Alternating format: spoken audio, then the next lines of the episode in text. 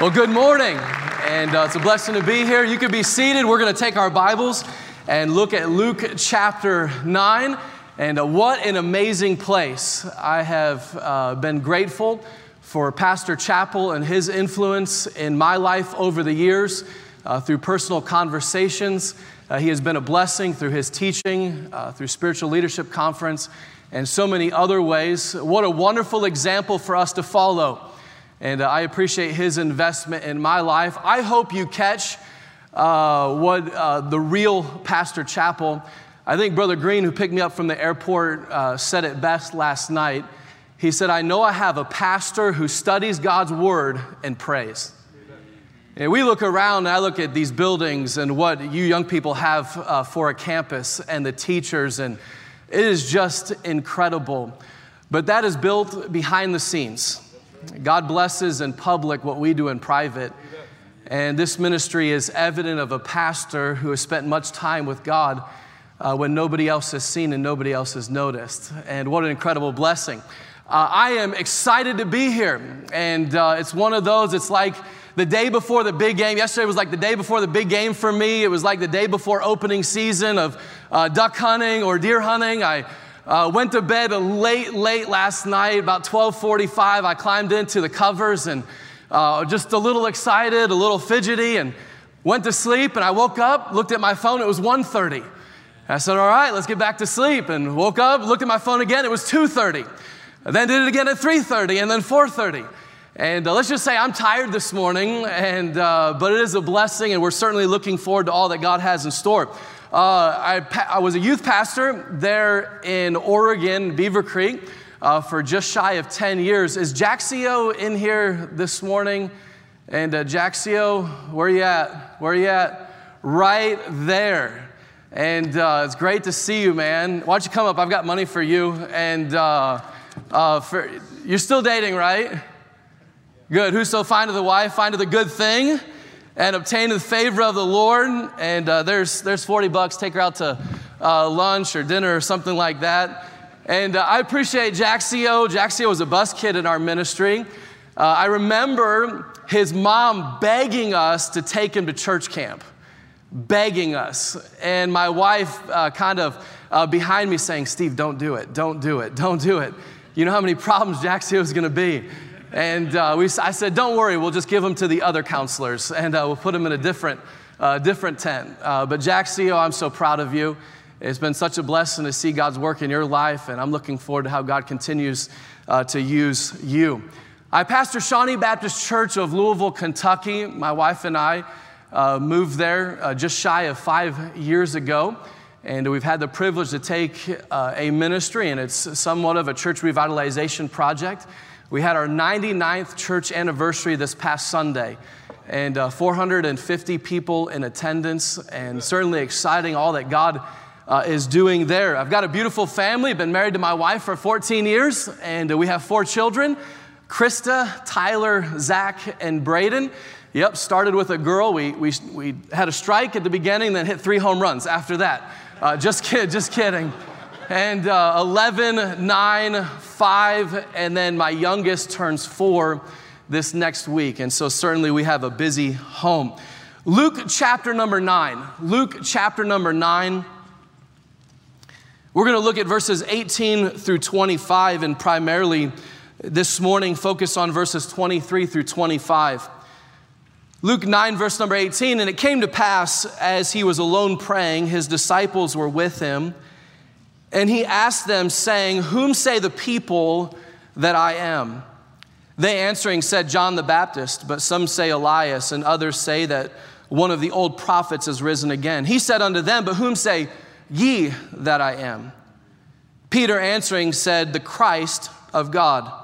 And he straightly charged them and commanded them to tell no man that thing, saying, The Son of Man must suffer many things and be rejected of the elders and chief priests and scribes, and be slain and be raised the third day. And he said to them all, If any man will come after me, let him deny himself and take up his cross daily and follow me. For whosoever will save his life shall lose it. Whosoever will lose his life for my sake, the same shall save it. For what is a man advantaged if he gain the whole world and lose himself or be cast away? Jim Elliot was a promising student at Wheaton College in Illinois. He was a champion wrestler, an honor student, an amateur poet, and dearly beloved and admired by his classmates. He was studying this passage here in Luke chapter 9 and taking it seriously his senior year of college. He wrote in his journal these now famous words He is no fool who gives up what he cannot keep to gain what he cannot lose. God called him to take the gospel to an unreached tribe, the Auca Indians in Ecuador. Elliot would later write in his journal, glad to get the opportunity to preach the gospel of the matchless grace of God to pagan Indians. I only hope that he will let me preach to those who have never heard of the name of Jesus before. What else is better in this life? I have heard of nothing better. Lord, send me. Jim did give up what he could not keep.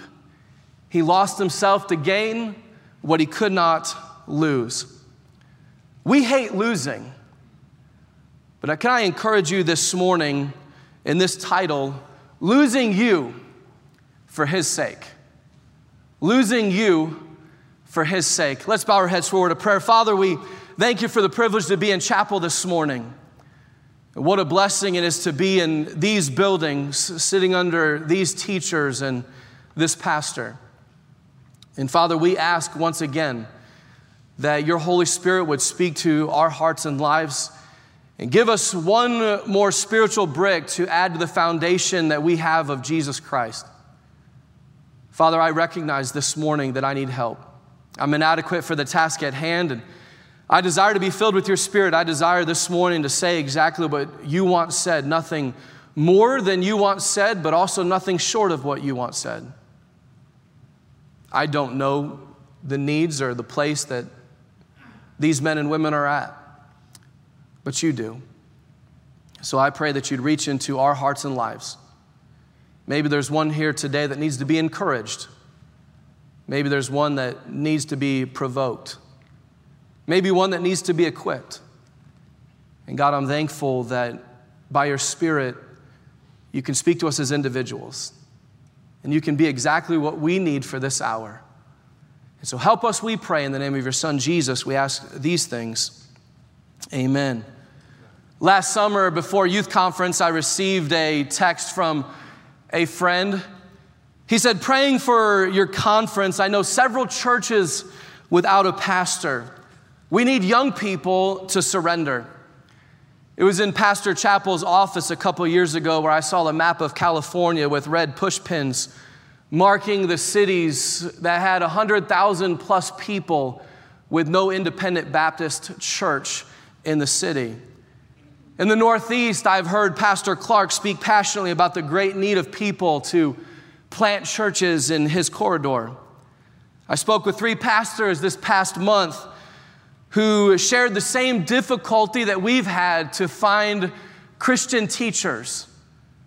There's a shortage in Christian schools of young men and young ladies who are prepared to be good educators.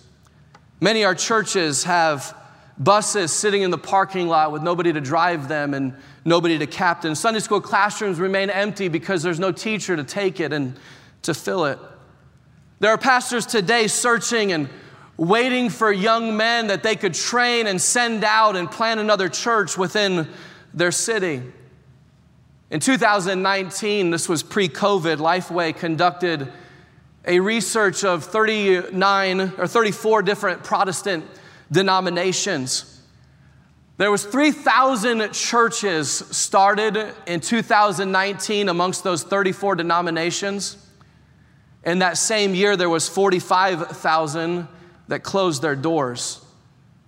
1,500 less in one year. And these thoughts just scratch the surface and certainly do not compare to the need outside of this country and the world. In the next chapter, Luke chapter 10, Jesus is going to send out men into different cities before him. And in verse number two, he's going to say, The harvest truly is plenteous, but the laborers are few. Pray ye therefore the Lord of the harvest that he will send forth laborers into his harvest. At that time in history, scholars believe that there was roughly 300 million people in the world when Jesus spoke of the harvest being plenteous. In 2020, the United Nations report came back with an estimated population of 7.9 billion people on the earth today. Let me ask you, men and ladies, if the harvest was great in Luke chapter 10, then what is it today? Tell me, where are the next generation of preachers and missionaries, evangelists, and Christian soldiers going to come from if they don't come from here in places like here? Where does the next group of Timothys come from if they don't come from here or places like here? Where will the next church planners come if they don't come from places like here or here? What is needed now more than ever is committed young men and committed young ladies who will surrender their life to be used by God to build His kingdom. As we look back at our text, Jesus is speaking to His disciples. Mind you, these men have already made significant sacrifices to follow Him. Jesus speaks of his own death there in verse number 22. Look there with me again, saying, The Son of Man must suffer many things, and be rejected of the elders and chief priests and scribes, and be slain and be raised the third day. By the way, knowing that was for us, what a sacrifice. Amen. Amen. He speaks of his death, and then Jesus looks at his disciples and he calls them to theirs. Verse number 23 And he said unto them, If any man will come after me, let him deny himself and take up his cross daily and follow me. For whosoever will save his life shall lose it, but whosoever will lose his life for my sake, the same shall save it.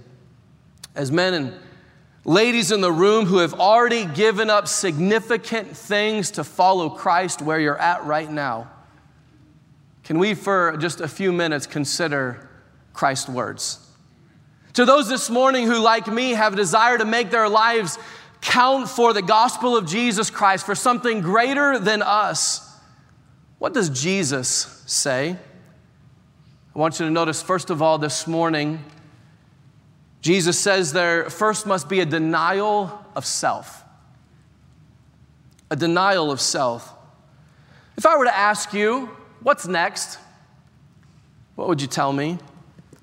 Well, I want to be a.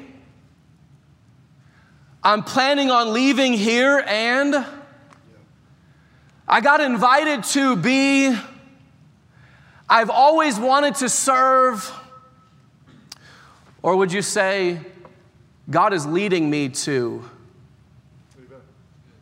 God is calling me to.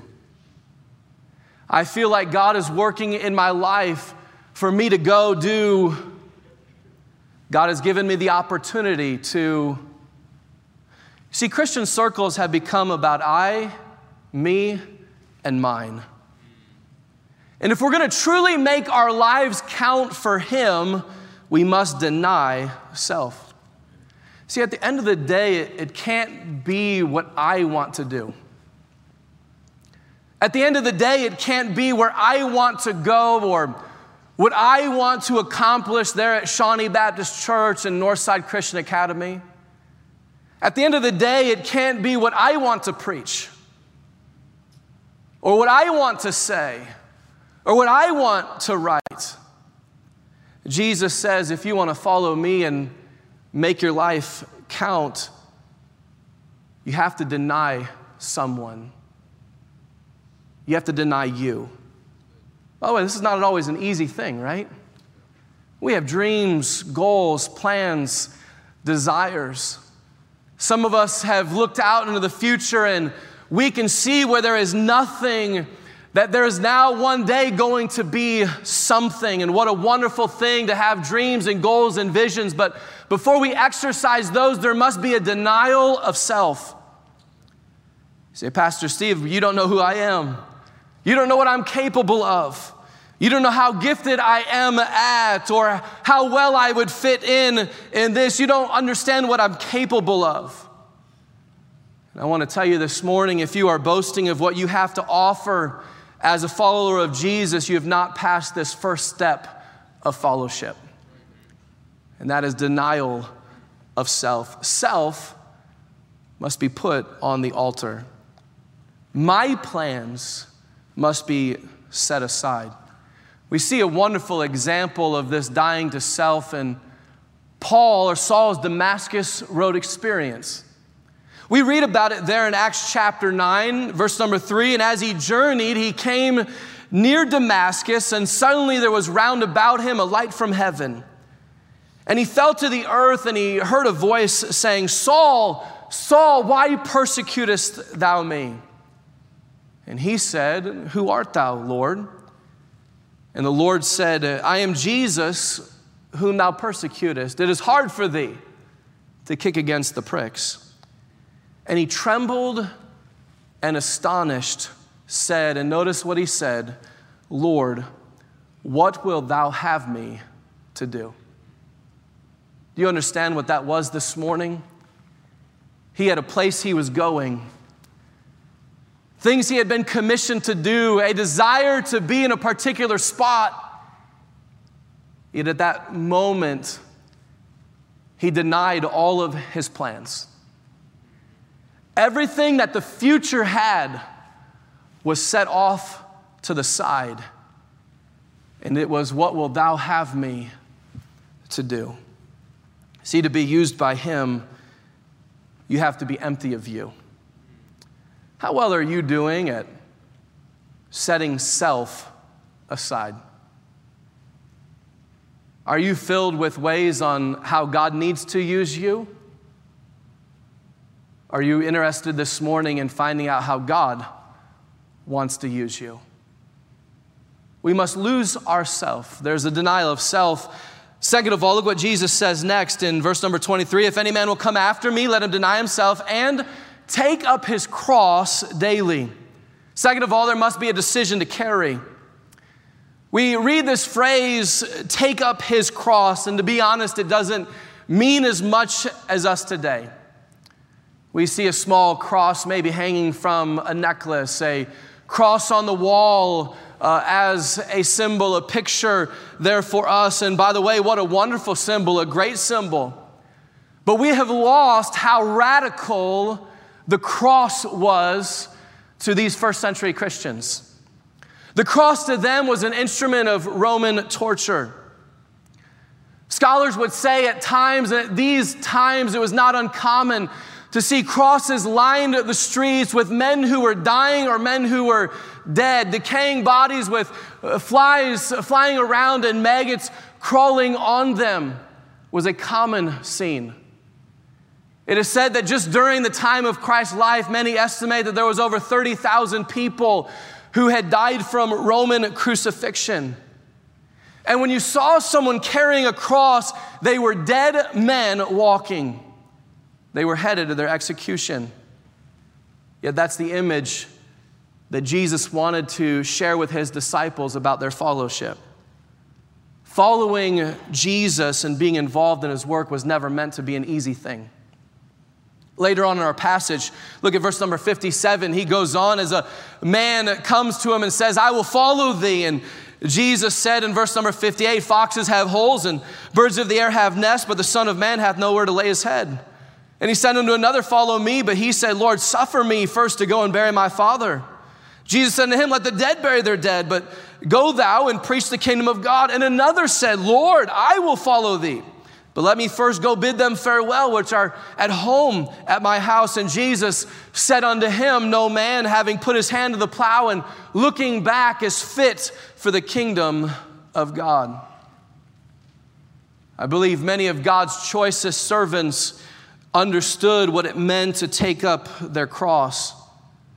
They were not interested in nice cars or nice homes or nice possessions or luxuries. They were interested in carrying the cross that God had for them. What did it mean to take up the cross? What did it mean when a man was carrying his cross? Well, very quickly, and that number one, he was headed in one direction. You don't walk around with a cross, you're carrying it to a very specific place. And number two, he was not going back.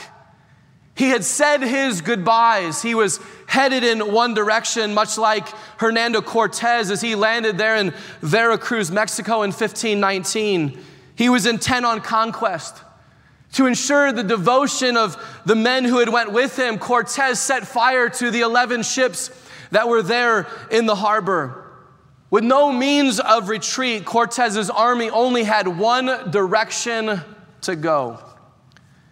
And maybe this morning it might be that you have to set fire to some things that you're holding on to. Maybe there are some things or there are some ones that you must say goodbye to if you're going to truly carry the cross. I remember one of the key times in my decisions to follow Jesus. It took place on a Wednesday night. I was 17 years old. I'd Went to church that night. I, am grateful for a mom who took us there. The pastor preached a message, quit ye like men and be strong. And the whole time, God was dealing with my heart about some things. As we pulled into our driveway there on the farm that evening, I told my mom I'd be at the house in just a little bit. And I took a walk down the long lane that headed back to our orchard. And there in the middle of that lane in the dirt, right by an old tree out in the middle of the field, I knelt down and I just committed the rest of it. I surrendered all of it. As I turned around and headed back home, I knew what I had to do. I got home, I picked up the phone, and I called my girlfriend at the time and said, I don't believe we're headed in the same direction. God's calling me to Bible college, and I know that's not the direction you're headed. God's calling me to serve Him full time, and I know that's not the direction that you're necessarily wanting to go. And I had to set some things behind. There had to be some things put down so I could pick up my cross. And when a man carried his cross, he was headed in one direction. He had said he had said goodbyes. He was not going back. Third of all, when a man carried his cross, it meant there was no further plans of his own. He was at mercy to the one leading him. You say, if I have no other f- further plans of my own, then, then what is the cross? Jesus said, A man must take up his cross daily and follow me. See, the cross is not your plans and your desires for your life. The, the cross is not Christ's cross. The cross is the calling that God has for you. For me, right now, it's the pastor of Shawnee Baptist Church, and I must carry that cross. Ten years ago, I was the youth pastor of Grandview Baptist Church, and at that time, I had to carry my cross. And there's a cross for you that you must die to self, you must pick up for Him. What is it, young man? God is asking you to die to, and what is He asking you to pick up to follow Him? Will you?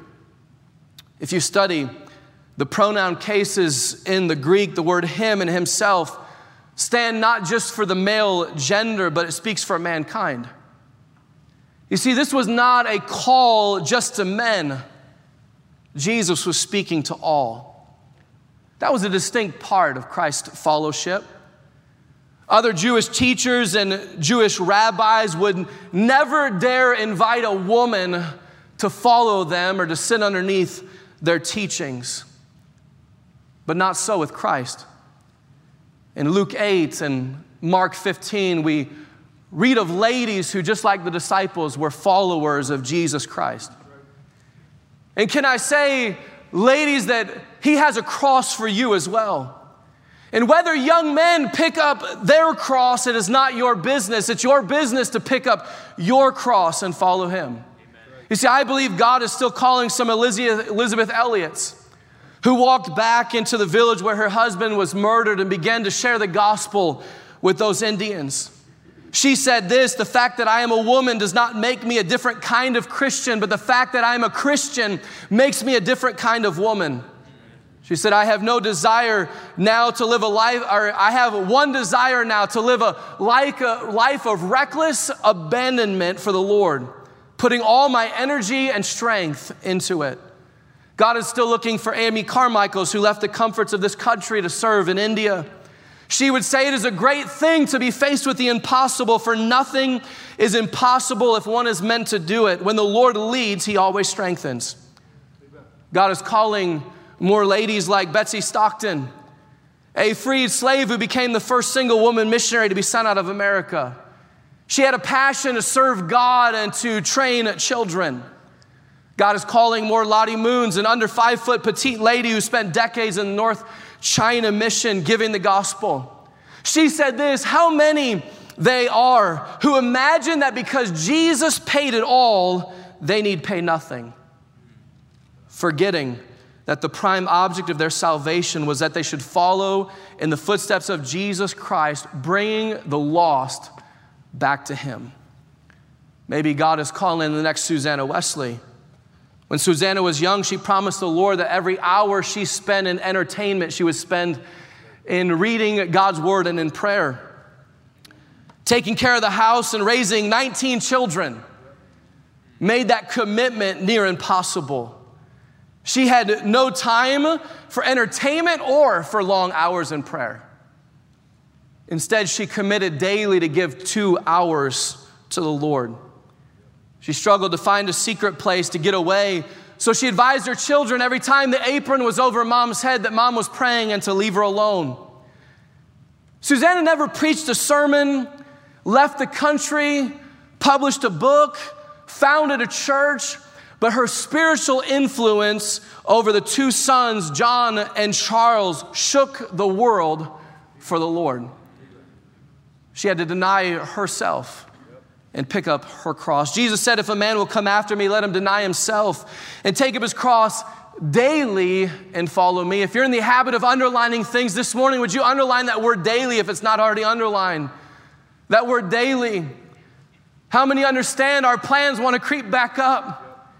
What we want to do continues to surface. What I would like to see happen is Shawnee Baptist Church keeps rising to the top. And daily, I must be reminded that daily I have to pick up that cross that He has for me.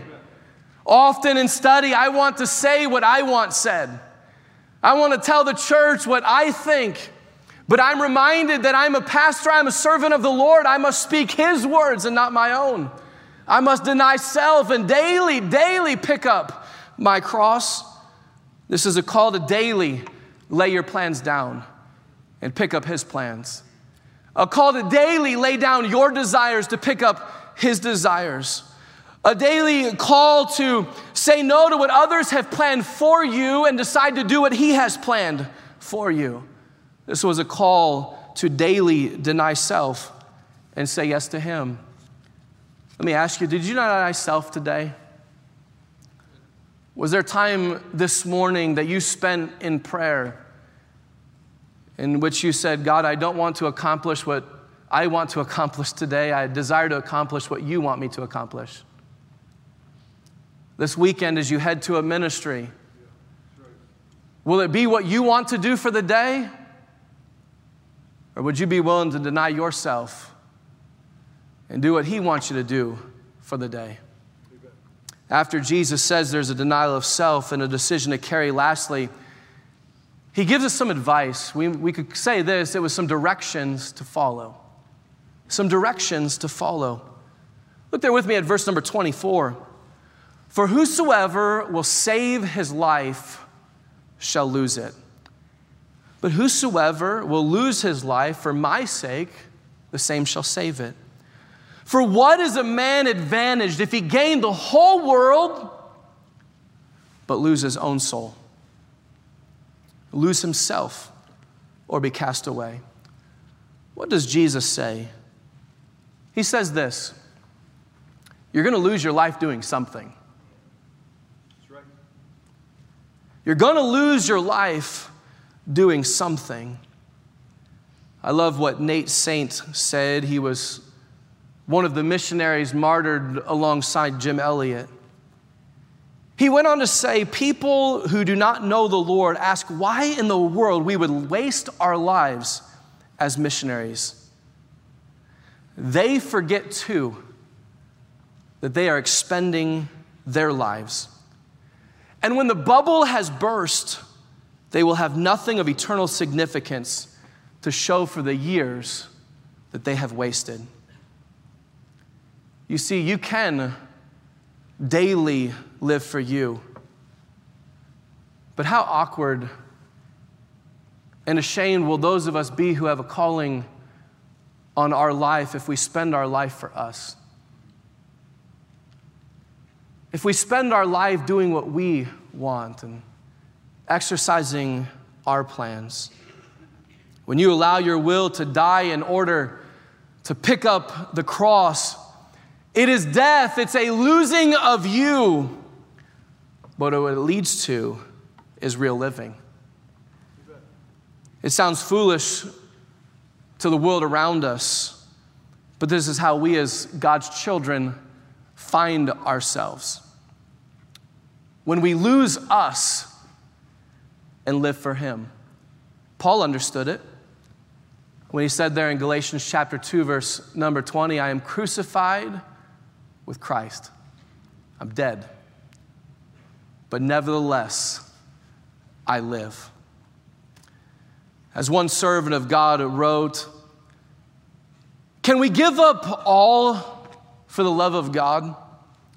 When the surrender of ourselves seems too much to ask, is it first of all because our thoughts about God Himself are small? We have not really seen Him. We have hardly tested Him at all and learned how good He is. Is our blindness we approach Him with suspicious reserve? we ask how much of our fun he intends to spoil, how much he will demand from us, and how high is the price that we must pay before he is pacified. If we had the least notion, the writer went on to say, of his loving kindness and tender mercy, his fatherly love and care for his children, his generosity, his beautiful plans for us, if we knew how patiently He waits for us to turn to Him, how gently He means to lead us beside those green pastures and still waters, how carefully He's preparing a place for us, how ceaselessly He is ordering and ordaining and engineering a master plan of good in our life.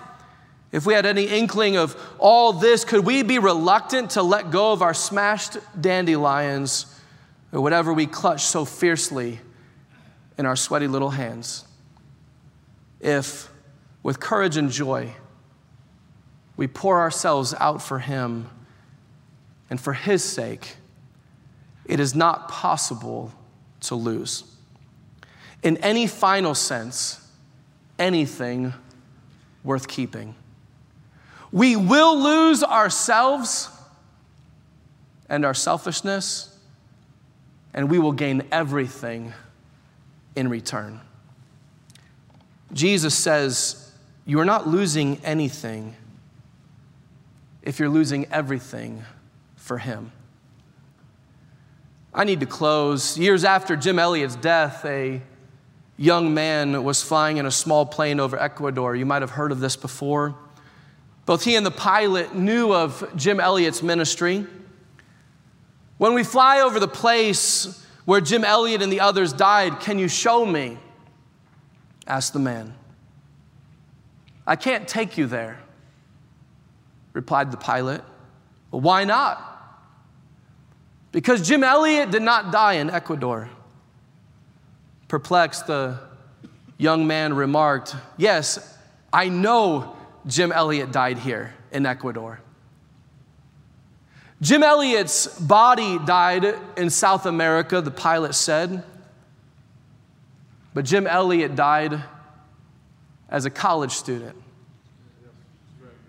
As a senior at Wheaton College several years before when he yielded his life to God, no matter the consequence.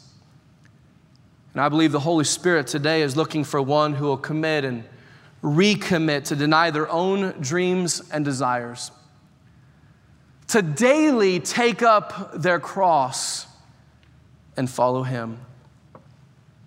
Where's the Samuel who will say, Speak, Lord, for thy servant heareth.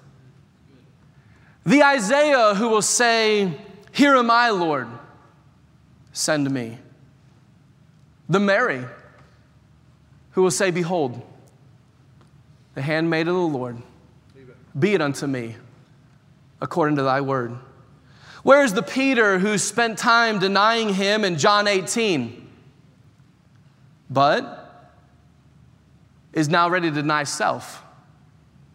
And in Acts 1 and Acts 2 begins leading the next generation for him. Where's the next Jim Elliot, who during his senior year of college would now say he is no fool who gains what he cannot gain, sorry, what he cannot keep to gain what he cannot lose. Jesus Christ has already modeled this for us. It was there at the garden, hours before his crucifixion, when he would be kneeling in prayer, sweat drops of blood falling from his forehead, saying, Father, if thou be willing, let this cup pass from me.